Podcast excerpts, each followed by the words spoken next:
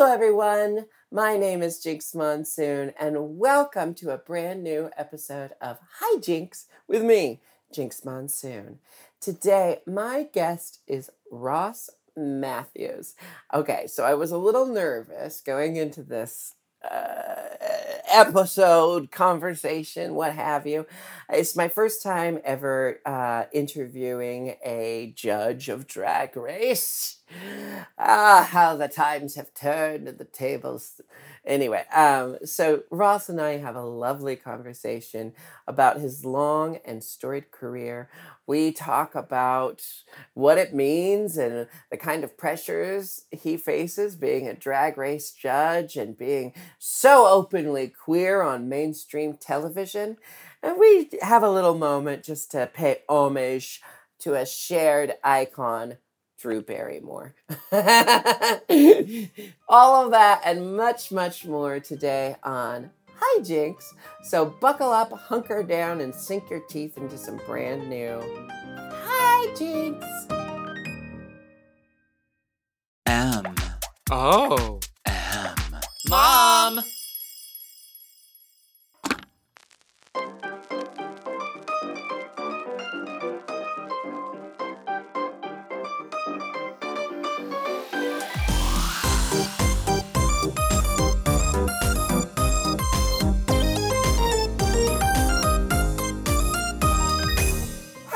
Everyone. I'm Jinkx Monsoon, and welcome to Hi Jinkx, a podcast where I, an internationally tolerated drag superstar, get to interview compelling and fascinating people about how they became who they are and why they do what they do. Today, we are joined by TV personality, author, comedian, podcast host, and drag race judge. It's the hilarious Ross Matthews. Hi, Ross. Hi, Jinkx. Okay, so this is the first time I've ever had a drag race judge on the podcast. You're the perfect first judge. Um, Michelle won't answer the email, so no. God, Oh, oh my God, I didn't know that. I'm honored. Well, I have to tell you, if you don't mind me just hijacking very quickly. you, you don't know this, I don't think, but I'm like a Jinkx super fan. I didn't get to, to judge your season. In fact, I didn't get to like, I met you, you know, but then I, I didn't get to like participate with you on the show yeah. until All Stars. And I had to like rein it in of what a Jinkx super fan I am. So, I mean, when I got the email, will you do this? Will you do Hi Jinkx? It was like as fast as my little fingers could type. Yes, yes, yes. I, I love you so much. And, um, you know, I just think the world of you. Oh, well, thank you. The feeling is mutual.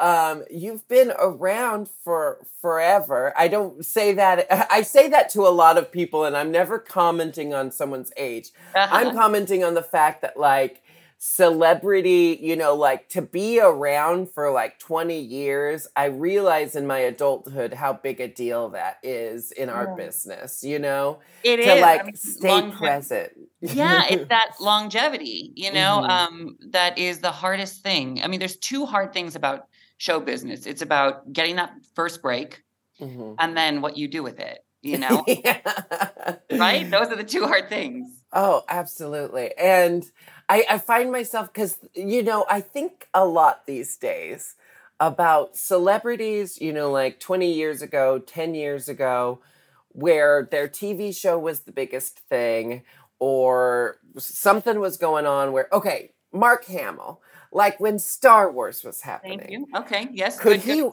he, he he probably couldn't walk anywhere without you know like being accosted with star wars questions you know mm-hmm. Uh, but nowadays i bet he could live a relatively normal life but he's still a working actor he still is constantly working you know Mhm. I just think about this kind of ebb and flow of where attention goes. And I think the people who kind of stay like right next to the center of attention Mhm. stay around longer because the pressure of being the center of attention is a little damning, isn't it? yeah, you know, I think that's very, uh, very astute of you because you- 'cause you're right. I think sometimes when people burn as bright as the sun, what happens is that sort of does fizzle out. You can't sustain. Those who burn twice as bright burn half as long. ding ding ding. There you go. Bump, bumper sticker. I but I there is something to that, you know, and and you know that's kind of been my career, Jinkx. You know, Yeah. I've been lucky enough to start on Leno way back in 2001, and then Chelsea lately, and then RuPaul's Drag Race, and and now the Drew Barrymore show. I've always sort of been right your there. your gigs just keep getting progressively gayer, but you've always been this gay. I think yes, I you know I never had to come out, Jinkx. You know. People Let say, me- "How did you? How did you have the courage in the early days in like 2001 to be out on TV?" I'm like, "There was no in, honey. There was there was nothing." It's it's very similar for me. I mean, I dated girls in middle school, but it was more of a social experiment than than anyone like actually thinking I was straight. My mom, my mom thought, "Oh, they must be straight because they're dating girls," but that was the last bastion. Let me no, I get it too because I I think you have to try things to know what you like. It's like you try Yeah. mushrooms. That was sort of like when I went Yeah. down on a girl in high school. It was like well, I have to try it before I, you know, you always You try can't- you can't like you know yeah uh, you know what it is this reminds me of the first time i had a bisexual threesome they were a married couple and what you were saying i just remember getting caught in a logic like that where basically a bisexual married couple wanted to have their first like the the husband wanted to have his first queer experience. And Okay. the wife was very supportive. And i had already like kind of made eyes with the husband and i'm like what am i doing here? But basically the wife gives me and the husband a little time alone together and we're kind of like making out and blah blah blah and then she comes back and just kind of wants to watch and then um, eventually she gets involved and he says well jinkx i'm having my first queer experience. What if you had your first heteronormative experience? And i was like yeah, I can't fault you there. So this was in my 20s after being extremely queer for a long, long time. And I was like, you know what? I have never tried it, and I feel a little bit like a hypocrite right now. So I'm going in. You Um, went in. You did it. You did it. I- am Proud of you. Ross, when you were on Leno, were you ever asked to tone it down? Yeah. Um well, in a way. Um listen, you have to remember this was 2001 when I was starting on Mhm. television. Yeah. I, I was still in college. People don't know how uh, I feel like people of a certain age know the origin story of me on television, but I think a lot of sort of drag race viewers don't I know think I knew I knew back to Chelsea Handler, and she probably erased any memories. I mean, I wasn't an avid Leno watcher um, Yeah. in two thousand one. How I oh I was you, I won't bring it up, but anyway, I wasn't watching. I watched the um I I would watch the uh uh the headlines the headlines on you know Monday the, nights. yeah yeah yeah Yeah. So, but they, so I was, you know, just an intern and I love television, Jinkx. I always wanted to be a talk show host, but there weren't people like, you know, like us on television. They, they weren't. And so I got this, the internship there. And then I love TV. I, w- I mm-hmm. have always loved, you know, so I wanted to know who, what was a writer, what was a producer, who was the person who pulled the cord that made the curtain open. I wanted to know everybody. So I just started talking to everybody and then the comic dropped out of covering the Ocean's 11 premiere. That's how long ago. Okay and they mm-hmm. the writer who i had talked to said you know you know who's funny everybody is that ross in the hallway and so they sent me out and i don't know that it was everybody's cup of tea you know in terms of, i don't know but i do know that it rated you know i uh the, jay always did the monologue and then bits the second part of the show was bits like headlines or something and and nothing really held the mono after the monologue most people turned it off and went to bed but for some reason my stuff held the monologue so I don't know that everybody was on board with me being on the Mhm. show, um, but the audience showed up. And that's really what saved me in those early days. And then I ended up doing that show for 14 years. Um, was I asked to tone it down? Um, not like implicitly, but there were definitely conversations. like of- coded language. yes. And then, you know, as I would go and try to pitch shows, I mean, this is early 2000s, Mhm. Jinkx network executives who are still working today would tell me to my face like, "Oh, you know, I I mean, I think you're funny, but no, you're too gay for us. Too gay. This is too gay." Like, can you imagine? Yeah, you know, there I think there used to be um I can only like relate it to like what I saw at my acting school. Um like when I went to acting school, the teachers were blunt and they told you that's part of the business. You have to deal with people. You have to be okay or like know how to handle directors being extremely blunt to you. And they would say like, you know, they would try to teach us the difference between like a critique or a note and someone just being abusive, of course. But our teachers were really, really blunt with us. And it was kind of like um, it's since t- changed at that school like policies have changed and teachers are much more gentle but it was kind of like um, being in show business it was like oh actually in show business you have to handle abuse in as a day to day you know Well, it's you know, and you're you're right. And and, and abuse is the there. There's certainly a much clearer line between uh, Yes, abuse yes, and yes. being direct. Now, I will say, as a performer, though, I kind of thrive on the direct Mhm. critique. You know, oh like i do too which is funny because i try to be such a positive yes, kind person but. I love being picked apart because that's when my biggest like achievements have normally come out of a vendetta against someone. You know? totally. But I, and I think about that, like on the, for example, on me uh, on the judges panel, like Mhm. I sort of critique from a point of, of love, you know, and, and wanting you to, to build you up. But if I were standing on that stage, I, I would thrive on Michelle critiques with love as well, but she's much more direct. I Yeah. would want to be critiqued like that, Yeah. uh, like like she is, because I think I don't know, you do kind of get mad at that, and you want to, You want to prove something. yes, right, And you and you, and you want to be the person kindly smiling at the end, looking, you know, looking around at a room full of people who said no to you and you're like, "Oh, hi, I'm just accepting my Golden Globe or my Yeah. Emmy or whatever." you but you i think you have that too i see you as you know not, not only do you have the goods jinkx but i see you you are very very competitive with yourself i see you you know lead with kindness in the world but that doesn't mean that you aren't highly competitive within is that true Oh, absolutely. And with others. I mean, like, I think, you know, I think I pick and choose which things are important to me. And it's really, it used to be I was competitive about everything. I mean, there's a game, uh, there, there's a game that is forbidden uh, in my circle of friends who I went to college with. We're not allowed to play this game except for on my birthday or my friend Jesse's birthday because we get so competitive. We've never lost, but we're so disgusting about winning this game. Um, so the game has been banned in my circle of friends. So I used to be com- competitive about everything. Nowadays, maybe it's the meds, or maybe it's just like, um, you know, feeling very content in life. I'm really only competitive about the things I care about. Like I can play video games with my friends and not like freak out that I lost Mario Kart. But there was a time, there was a time where I thought there was a conspiracy theory that they had like messed with my controller so I couldn't. yeah.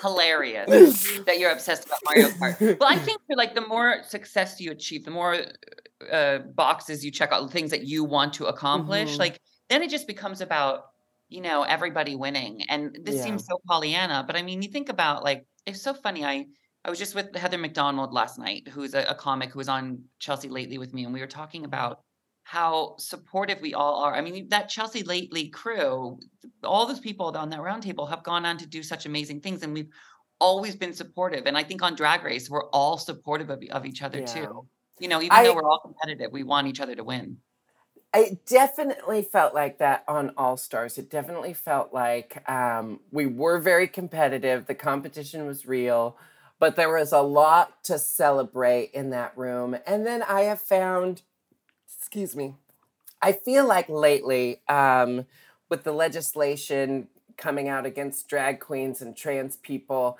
I feel like lately um, the kind of dog eat dog mentality that exists within the drag world of like who's going to get what gigs and blah blah blah blah blah um, I don't know. Lately, it's been really mellow. I just feel like everyone's just got each other's back right now in the in the drag race sisterhood. We're all just kind of clapping for each other. At least where I've been sitting. I was just on tour with Monet and Trinity, and you know, I we would just sit and scroll and talk about how many cool things are happening for drag queens. Of course, we'd read a couple of the All Stars 8 looks, you know, we're still human, but um but it was a really it was a really nice time and none of us felt I mean, we felt nervous for the laws happening, but we didn't feel nervous for our careers or for our fan base, you know, like it's a very it's funny cuz like the oppressive powers coming down on us is putting that much more emphasis on unity and community right now, especially it's Pride Month targets, you know, flip flopping every which way. We got to take care of each other right now. I, I, honestly, it's so true. And this is not like a, a segue to a plug, but you know, no segue. You're perfect. but but it's a segue to my intention. You know, I, am on tour right now, mm-hmm. and my my stand up tour is called "I Got You, Girl." And the reason why I named it that is because after you know everything we've been through the past few years and everything that we're sort of facing politically now even though my show's not political um, it's really about i truly believe we have to have each other's back right now more more than ever. I mean we've faced adversity as a community uh, forever you know? But like i don't know it feels this time it feels like they are so petrified of the progress that we made that it it feels more it feels um personal you know? Yeah it, it, it definitely feels personal it feels like it's like such a grasp at like we've just got they're hitting so below the belt these days. Mm-hmm. It's like it's so targeted and so blatant that it just really feels like they they know the only people these days who are supporting them are the most fanatical yeah. And so they've they've dropped this guise of the Republicans are for everyone who just thinks conservatively in terms of like you know economics or whatever and now it's like literally to be a republican you have to hate queers and you have to hate women and and like their party has gone so far extreme that the only people that like are supporting them are those extreme people. So now they mm. have nothing left to lose. you know, they're just going for it. It makes me think of that like quote about like an animal backed into a corner will fight harder or an animal like on its last breath will like fight even fiercer because it knows it's dying. You know, yeah, I hope some, that's what it is. there is a desperation in in who's running and the positions they're taking, but I have to believe, and this is totally, I totally, one hundred percent believe this that like it's not going to work. Like yeah. when when people actually go into the ballot box, if they make us the issue, our community the issue, like you can't put this genie back in the bottle. People know us now. They see our stories. They, they really do. And I think like they think it's going to work because it worked in, you know, 2004 when Bush ran for reelection, you know, yeah. but it's not going to, it's a different time. So I think it's kind of, okay, you're trying it, cute but I don't think it's going to work in the long haul. I, I, that's where I go when I'm scared that it's terrible. Uh, I love that belief, and I like to have I like to have like my optimistic outlook. You know, um, my most petulant outlook is that we're on the way to some kind of revolution, but I don't know. Who knows what that'll look like?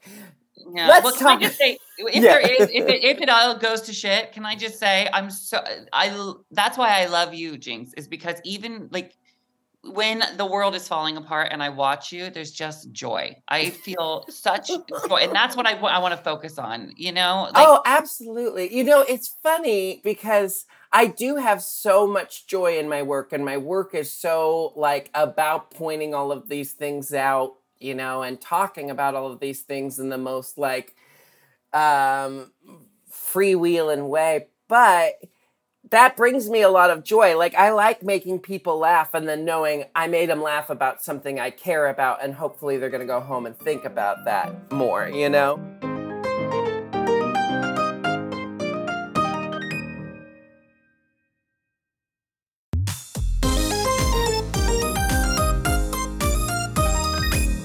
Were on Chelsea Handler for many years, um, and with your outlook being so positive and Chelsea's outlook being like she hates everything. What was that dynamic like working with her? And um, is is that her like on stage persona, or is, is she really that kind of like grumpy all the time? Because I love it. I'm addicted to it. Yeah. so uh, I, I just first want to say I love her, and we're great friends. Um, every time she's in New York, we get together for happy hour. Um, I met her on Leno, and she was the complete opposite of me. And we like I thought she was sort of so ridiculous in her her like, grumpiness or whatever word you want to use, and she thought I was so like ridiculous as like a gay cartoon version of human being. And we just we kind of were so polar opposites, and we got a kick out of each other. And I'll tell you a quick story. When she started Chelsea lately, she said, please come on my show. Because we had done stand up together, we had toured together. And she said, come on my show. And I was like, okay. And I went in, and, you know, that was a show with a roundtable of the best comedians. Mm-hmm. And, uh, you know, they're aggressive types of people. And I'm from a small, I'm from Mount Vernon, Washington, about an hour north of where you are in Seattle. So we're polite. I'm like, you know, I sat there waiting for my turn and I said like nothing on the show. And then she said, come back. And I, I still have the email. I wrote her, I don't think it's for me. And she said, You're funnier than you think. And I was like, Okay. So I came back and then I got a joke in there, you know, mm-hmm. and it worked. And I realized that I don't have to be as funny as these comedians. I just need to talk from my point of view because th- no one will have my point of view because it's unique to me. And she leaned into me when I got a laugh and she said, Somebody's coming into his own. And then she had me on every week and when she, she started having me guest host when she was gone and she executive produced my own show on e. She became like a, a big sister you know she's tough she's tough. Yeah. and she'll give it to you brutal. Well, i was growing my hair out once and she said you look ridiculous in the hallway as she walked by me okay. You know and and i but again I, I think like we talked about we thrive on that. Yeah yeah. give it to me hard. And um and that's why uh, we worked you know and and I did love being on that show with her because she would have one point of view, and then I'd be at the end of the table being like, "Okay, but I kind of love Jessica Simpson," you know? yeah. Oh, I love that. I Chelsea Handler was actually on um, a list of people I was considering for Snatch Game. Ooh, how would you do Chelsea? Um. there, there wasn't much to it, you know. It was just kind of me never moving you know how she kind of just like she gets into her position and she kind of like barely turns her head to the person. So it's just kind of like me like going, uh, okay, no, um, no, I don't like that. You know, like I, yeah. I never got that far into the the character because yeah. no one and everyone was like, it's just I don't think you're gonna it was the same thing for Meryl Streep. It's like I had too small of one joke yeah. And I was like, can I stretch out this joke to carry like a 20 no, minute conversation? I speak I speak for the, the greater universe when I say you you chose correctly for Snatch Game. Oh well, I mean, yeah, I have no doubts in my mind. I I, I am not I, I used to like to go back and nitpick just everything. These days I have a mantra that is like my mantra like overall but it's we don't argue with a standing ovation, which is basically like um, if people are liking it, why are you gonna be the one to tell them they're wrong? yeah, that's good. That's good. Can I ask you a question on that note? Yeah. How did you? Because I, I think you know your your your Judy is one of the is probably the greatest of all time. And, you know, there have been some great ones, but that's okay. How did that feel? Like when you went home that night and laid your head on the pillow, what did you feel? well, it felt a lot like the first time where I just knew, like, I mean, the very first time I went on Drag Race, it was all just to do Snatch Game. Like, Snatch Game was the reason I fell in love with Drag Race, and I, like, you know, um, someone who likes to plan like 12 steps ahead. Uh, 12 steps. Anyway, there's something there. Anyway, um, so uh, I was planning well ahead and I was like, if I could just show off what I could do with like impersonations, I know how I could parlay that into my next like local gig, you know? I was just thinking like I could come back to Seattle after doing Drag Race and do a whole like uh, Little Edie series, you know? Yeah. So it was just kind of like, I think for me, there's no greater feeling than mission accomplished. You know, like I set a goal and when I meet the goal, that's like, that's my like euphoria as a Virgo is when I set a goal and I meet the goal and there were no big hiccups along the way, or I handled the uh, hiccups with um, effortless grace, you know. yeah. So could you could you receive it that night when you went to bed? Like could you thi- say, "Oh my god, I did that"? Yeah, yeah, I was able to receive it. Um, you know, it always is kind of like what I get from the other girls is what matters the most. On season five, no one really cared about Little Edie, so I was like still kind of in the place of was that the right choice? Um, but I knew I had done really well because I cracked Ru up. Yes. But um, with this one, the girls were really like, "You did very, very well." The only the only person who said a little chaos comment was um, Yvie saying, "Yeah, but do you think Jinkx will win? Because they weren't as into Natasha." And Yvie was really good at finding the one thing that's living at the back of your brain and saying it out loud. But that's just she's a chaos demon. You gotta you gotta love her for it. You know. yes, I do love her. yeah um, so when you first got asked um, to judge on RuPaul's Drag Race, I'm sh- I feel like it was an immediate yes. But were you nervous about being in the judging role? Did you have this like plan of how you were going to judge going in? Well, it's it's funny how it all happened. You know, I just came as a guest judge, I think like season three or something, and then back and see whenever I don't remember. I came a second time as a guest judge, and then they said, "Can you come back for a couple next season?" You know, and I was like, "Yeah, great." It wasn't like there was a conversation about joining full time. there was there wasn't, and there weren't like chemistry. I'd never really I'd never been on with Carson. There wasn't like a chemis- chemistry test, you know, and I was doing my show Hello Ross at the time, so scheduling was hard and it really wasn't this is so stupid, but until season 7 was airing and they put out like a press release that Carson and I joined I was like, "Oh, I'm like a full-time job." I really there wasn't it was just sort of a scheduling thing. And so eh, but those are the best things you know Yeah. when you kind of don't force it and it just kind of happens. But and then to the question of how uh, how do i how did i decide to approach it? Well there's only one way to approach it. And i i mean who am i to judge a, a drag race a, a drag competition show? I don't do drag. Um but i'll tell you what i do bring and i it's it's like I feel there's like the super fan who won a golden ticket. I watch every second of the show. I've been to, I mean, there must be some sort of Guinness record for the amount of hours spent at drag shows and drag brunches. I would be in the mix for that. I, I really sit there and I, and I, I, I try to judge from a point of view of like, would I, would you, would it wow me in the mm-hmm. club? Would, would everyone jump up? Would I want to follow you on Instagram? Would I buy your merch? would I wait in line at DragCon? Would I, you know, yeah. and and that's sort of what I can and can bring. And, and I think that's kind of why it works. I mean, Michelle brings, she's just like got such cultural knowledge. Ru brings, you know, Yeah. the Mount Rushmore of drag. Carson has such a fashion POV. And I just am a super fan of what you all do. it really it really comes across that way and i think the judges panel needs that you know because if you think about like who drag is designed to excite like yeah we need someone who's there speaking for the people of like this is what we gag for you know? Totally and like i have no intention and no in i have no interest in criticizing any Mhm. of these the queens that are on the show.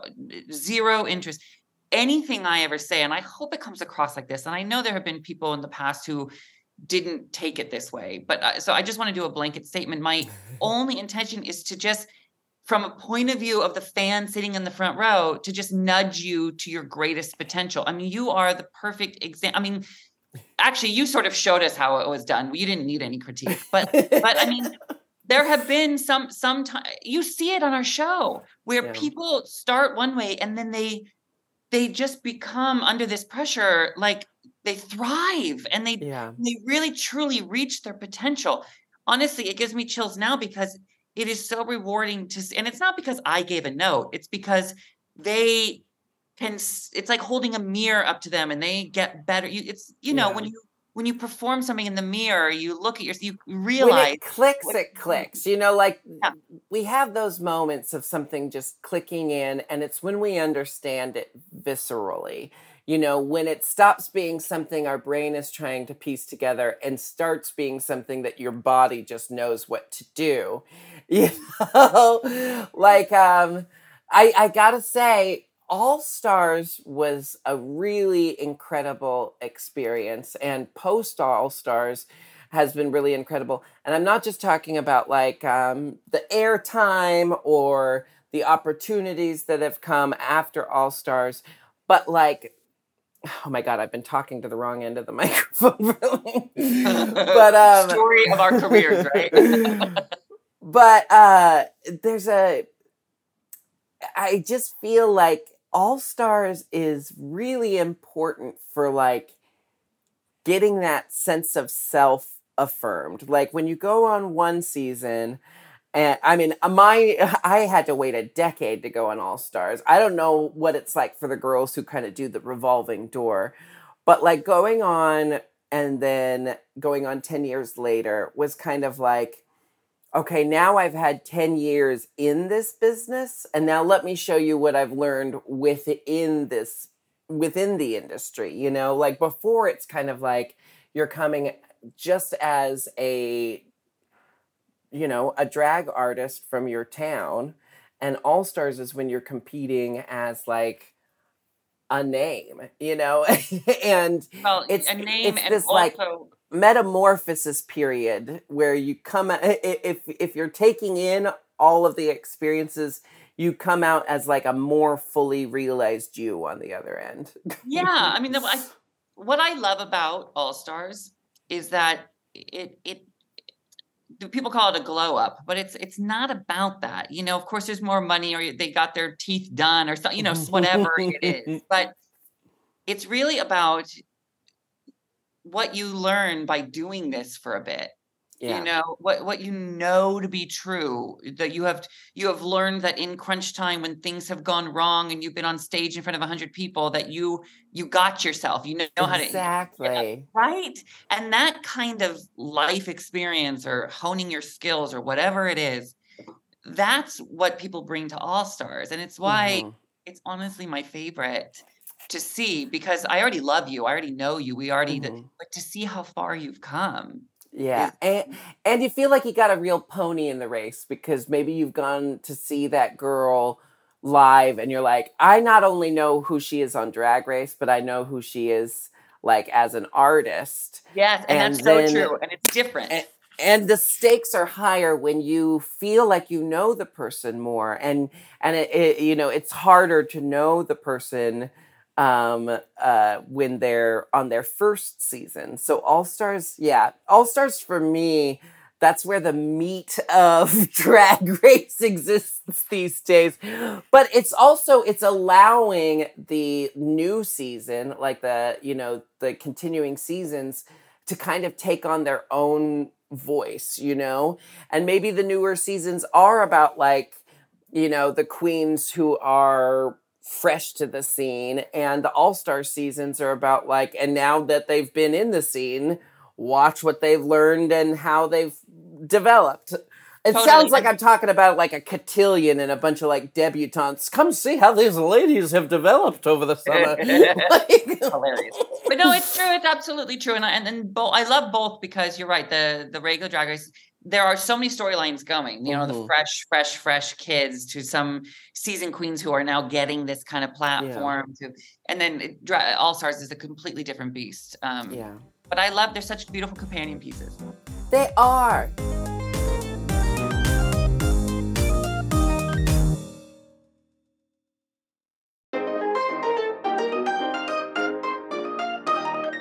Ross, let's talk about the fact that you got married about a year ago. Um, I remember a year I, I was uh, I, I follow you on Instagram, so I saw all the pictures. I saw everything leading up to it. I saw every um, picture of your radiant, smiling face. So, how is married life treating you? You know, it is it is it's so phenomenal. It's so unexpected what it feels like. Um I didn't know what it was. You know, we didn't I didn't grow up thinking I'd be married. You Yeah. know, it wasn't it wasn't a, a reality then. Um there's what came with it was this this sense, this freedom to fail in a weird way. You know, I always it was always just me. I always had to kind of really have my back and take care of people. And so I, I always felt this pressure like, well, if if I fail, then everybody loses, you know? And what being with my husband and being married feels like now, and I didn't expect it, is like I have this freedom to try anything because if I fail, he's got me Mhm. you know and that has just sort of allowed me to just try anything like i like i watch you on you know just soaring on on broadway and i think like that's a perfect example of like you know you you have so many tools in your tool belt and like take that one out now and do this and try it and of course you're a great success and then i think what you know what other tool do i have in my tool belt that i want to try so that's why i'm like Mhm. designing my clothes for drag race now because you know what are you going to wear if you sit next to rupaul you don't swing yeah. right? but i so i'm like well let me try that i've always Yeah. wanted to do something like that just that's why i'm doing this tour now because okay no one shows up well okay i'll go home to my husband and he'll think i'm funny and yeah, that's know? beautiful. It's unconditional love. Um, I had never, you know, like, I, when did I first learn the concept of unconditional love? I feel like it was late in life where I heard those words together unconditional love. And it was described to me as like, you know, the way you love your family or the way you love your mom, um, where anything could happen and you'd still love them. Yes. And then I found unconditional love amongst friends in my chosen family. That's why we love our pets, you know, like I mean my uh, my love is unconditional for my cat. She couldn't give a shit about me and I love it that way. Um but with like you know having met my husband and we've been through a lot of ups and downs our relationship has been long distance the entire time you know that puts a lot of strain on it but we've also had a lot of really really wonderful moments and we've since we've been through the hard shit and we're still here together we know like we can get through some hard shit and we're still going to be there so Yeah. and you know like um we haven't been through every experience but we've been tested a bit and we're still really happy to be married and that's what builds that feeling of unconditional love and that um, fearlessness of like okay like i can make a mistake and this person is gonna be okay that i'm not perfect you know? Yes yes and they're going to hold you to a standard like i like yeah I'm a but much better man uh, because I want to live up to who he is. I feel Yeah. very like um I want to be the person that he deserves, if that makes sense. You know? oh absolutely yeah. I love it. I love being married. I didn't know i love it too I- yeah, right? Do I don't know. you- I good. can I ask you because I also grew up not know like not thinking that I would ever be legally married. I wasn't too perturbed by it other than I mean like I didn't like I didn't care that I might never get married other than I didn't like that someone was telling me I couldn't. You know? Yeah. But now that I am, I say my husband this, my husband that, like people who know Michael's name, people who are good friends with Michael, I'm like, yeah, my husband was saying that. and they're like, you mean Michael? Michael, our housemate, you idiot. no, it, but it is there is um I say it a lot too Yeah. because you know it's a word I never thought I'd be able to say. So you know what I love saying? I love saying it on uh, uh on daytime TV. I love yeah. that I do it, and it's you know it's purposeful because um because that we we didn't have that. Yeah, growing.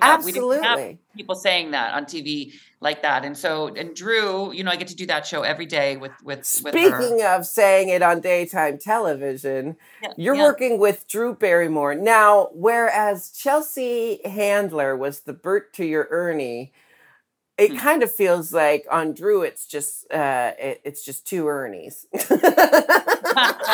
yeah, it, it does. Well, here's the deal. You know, but we can, we can stand to have a double dose of positivity in our life right now, you know, honestly. I think that's why it's working because yeah. you know, Drew and I, it's so organic how it happened. It's another thing like, uh, well, everything in my career is organic. It's like Yeah. Leno happened, like that drag race happened. patience and tenacity that's i always people always ask like what gets you ahead in this career and i'm like getting uh, to get ahead you have to be okay with not getting ahead for a long time like you got to have patience for the right things to come along because if you just go scrambling to do every little thing um, uh, quality control. You're not like you're not making sure the stuff that's getting out there is the stuff you actually want to be seen for. Anyway, patience Absolutely. and tenacity. Go on. Well, patience, tenacity, and say yes. You know that Yeah. great Liza song. Say yes. You know, show up. Do it for free first. Show them what you can do, and that's what happened. I popped in for a day on Drew, and Mhm. um, she had just launched the show in a pandemic. This is October 2020. She had just launched in September. No one in the audience. You know, it was really tough for her. And I popped in for one day, and it was like I, I had just lost my mom in, in May of the of the pandemic, and I was mm. just so broken and so lost. And and Drew was so scared and doing this alone. And I, we walked into that room, and it really felt like I got. I well, here I'm plugging again, but it felt like I got you, girl. You know, Yeah. like she had me and you know, I've been on shows where it felt like if I messed up, they would all point at me and be like, look, he messed up, you know? Mm. And so to be on a show with someone who, if I drop a thing, will just pick it up and hand it back to me, and I'll do the same for her. And, you know, if she, it, it's so, it's the intention is so good on that show. She's so great. And she lets me do things like, you know, we announced our engagement. I asked my brother Mhm. to be my best man on that show. And, you know, and that is powerful that we're doing that on daytime Yeah. television. you know, It really is. Mhm. And Drew Barrymore just seems like one of those great people. If you're lucky to meet her, you know, like just one of those like really fun people to have met, you know. Well, she's magical. She true. She there's something very spiritual about her. Very Mhm. truly like. Um, my husband's Dominican, and they say um, a bruja is like a witch. Mhm. If someone's super special, oh, she's a bruja. You know, yeah. and Drew is a bruja. She's um, she's she's just she means everything. She means well. You know, she on air uh, on the first season, she said uh, we had a story about flower girls, and she's like, "Do you have a flower girl?" And I'm like, "Why? You want the gig?" And she was like, "Rossi, could I really? Would you?" and I was like, "Wait, are you being serious? Are you?" Yeah. And she did. She flew to Mexico for one day and was our flower girl in our wedding. You know, we bought it. We just bought an apartment in New York City, and she surprised me and redid the entire thing. You know, we walked in one day and it was done, and it, and that's like she just is like a big sister like that. yeah. Um she she seems really awesome. My favorite thing is that she has a sense of humor about herself because I saw that Instagram video of her finding the window and then I saw um I can't remember who did the the spoof of it. And I saw the spoof though. It was a, an SNL actor, I Chloe think. Fineman. Yeah, and she's doing the spoof, and I was like losing my mind. But then what I loved was seeing Drew watching the spoof, losing her mind over it. And I was like, I just am so happy that. I mean, I feel like Drew, uh, uh, one of those people who've, again, been there forever. You Yeah. know, like she must have such a thick skin and to be such a positive person after having been a child actor, a sex icon, you know, like like all the things thrown at women in the industry. She's had it thrown at her. And then here she is still here in the industry and she's like this bubbling fountain of life and joy. Like that to me says a lot about her because she's withstood a lot you know to be a woman in the in the industry in the 90s and the early 2000s and especially to be like a young ingenue during those times you know like she's just i can't imagine what's happened to her in her career and for her to still be so positive just like that kind of gives me hope for like humanity as a whole Drew Barrymore exists, so I have hope. I love that you're, you're very right. She has managed to have like thick skin, but also be very vulnerable. Yeah. And and sort of allow us to to grow up with with her and this new stage with the, with that she's in with this show you know she said something to me she said i never i've never been myself on camera you know, like think about that. Mm-hmm. She's been on camera since she was eight months old, but she's never been herself on camera. And so this was like a scary thing to do for her. Um, and the fact that it's working, you know, and I'm seeing her up close, she she works so hard, and the audience has really found us. It's it's uh, amazing, and she. I just have to tell you, she's even better in person. You've got to come on the show, Jinkx. Oh, like I'd say no, absolutely. got to come on. I want you two to get in the same room. That would yeah. be beautiful. Oh, I'd love to. Um, I'm so happy. I'm so happy you're having such a good time. Um, Ross, thank you so much for being here. Your tour, I Got You Girl, um, yes. When is it going through? Where is it going through? And how can people get tickets? So I'm going everywhere, um, and I'm on tour all summer, and then just going to keep going. You know, during the the season, I'll do you know some weekends here and there. But if you go to mm. helloross.com, there are dates there. But this summer, really, I'm hitting every corner of the United States. I'm going to Canada. Um, so just check dates, helloross.com. Come have fun with me. Remember fun? We shut the door on the outside world and we remember just, fun. Remember? Remember? it really it's been feeding my soul. I just did a show last night. I got a, three more shows this weekend. I it makes me um I don't know. It's the whole point.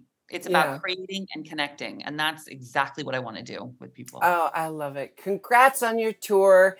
Congrats on your continued airtime.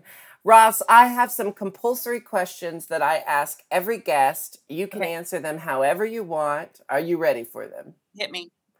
First question Who is your celebrity crush today? Aladdin. Second question Are you spiritual? Yes. Okay. Final question What's your go to karaoke song? Oh God, I have so many. Um, oh, you know what is good and gets people going, and it's an underrated song. What? Kokomo. I feel like I sing that song an inordinate amount of times in my life. I find myself singing that song a lot. But well, you get there faster if you take it slow. Yeah, but I only know the Muppets version. I used to call KBRC 1430 uh, AM in Mount Vernon, Washington, and request Kokomo like two, three times a day. That it's so. I mean, I lived in Seattle for 12 years. I never visited Mount Vernon, but I heard it said a lot. So it's always so crazy when. Do you know that like Cheyenne Jackson started his acting career in like in Seattle in the Seattle area, and Megan Hilty. I did not know that. Do you know who else is from Mount Vernon? Who? Glenn Beck. Glenn Beck. and James Caviezel, who played Jesus in Passion of the Christ. and Ross Matthews. and Ross Mathews to complete the trifecta. Uh, thank you so much for being my guest today. Have a wonderful rest of your day. Have a wonderful rest of your tour, and we'll be seeing you on our TV screens um, I guess like potentially two times a day forever.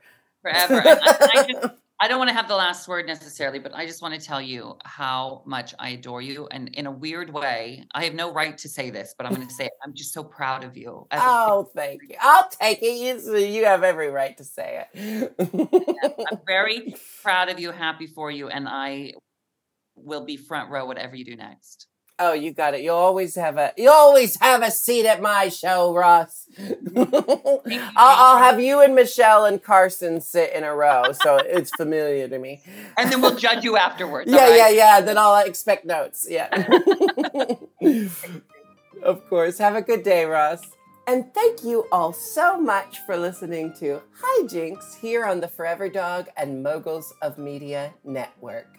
My name is Jinkx Monsoon, and we have new episodes every Wednesday, so make sure to search for Hi Jinkx on your favorite podcast app and hit subscribe.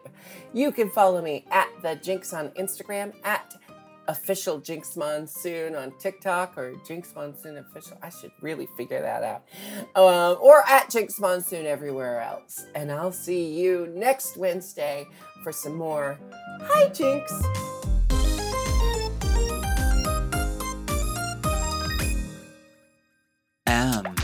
Oh. M. Mom.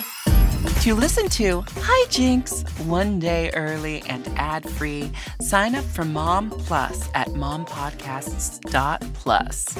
Hi Jinkx is produced by Moguls of Media, aka Mom, hosted by me, Jinkx Monsoon, and produced by Joseph Shepard. Editing and sound design by Will Pitts, executive produced by Willam Belli, Alaska Thunderfuck, Big Dipper, and Joe Cilio.